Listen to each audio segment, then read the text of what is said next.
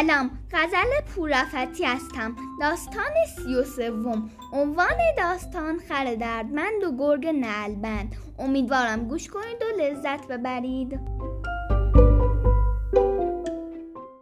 عنوان داستان خر دردمند و گرگ نلبند روزی بود روزگاری بود. یک روز یک مرد روستایی یک کوله بار روی خرش گذاشت و خودش هم سوار شد تا به شهر برود. خر پیر و ناتوان بود و راه دور و ناهموار و در صحرا پای خر به سوراخی رفت و بعد از اینکه روستایی به زور خر را از زمین بلند کرد معلوم شد پای خر شکسته و دیگر نمی‌تواند راه برود.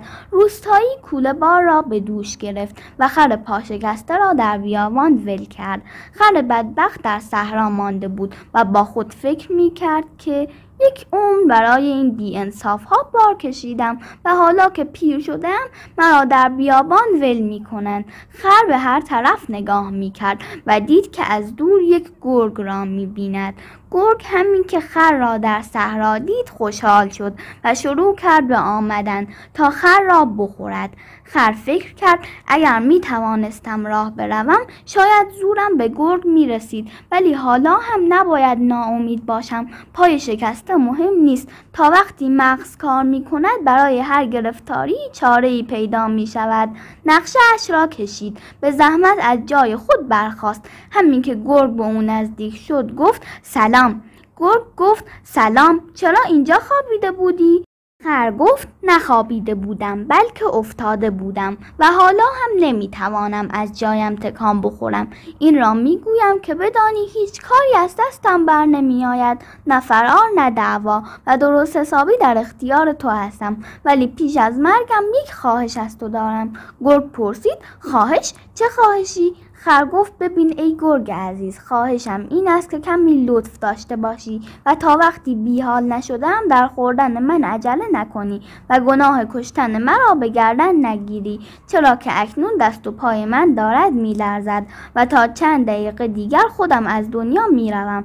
در عوض من هم چیزی به تو می‌دهم که با آن بتوانی صد تا خر دیگر هم بخری. گرگ گفت خواهشت را قبول می کنم ولی آن چیزی که می گویی کجاست؟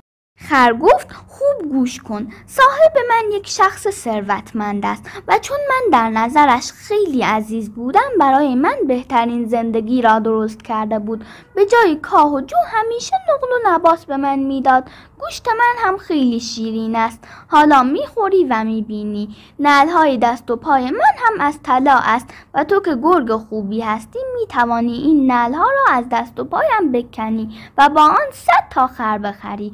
بیا نگاه کن ببین چه نلهای پرقیمتی دارم.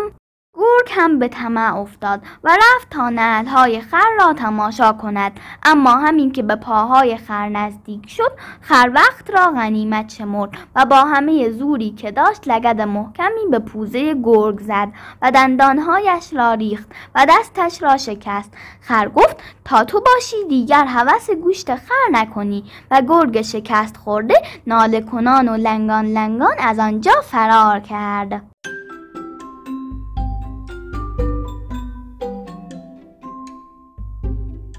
امیدوارم از این داستان خوشتون اومده باشه و با داستانهای بعدی من همراه باشید. خدا نگهدار.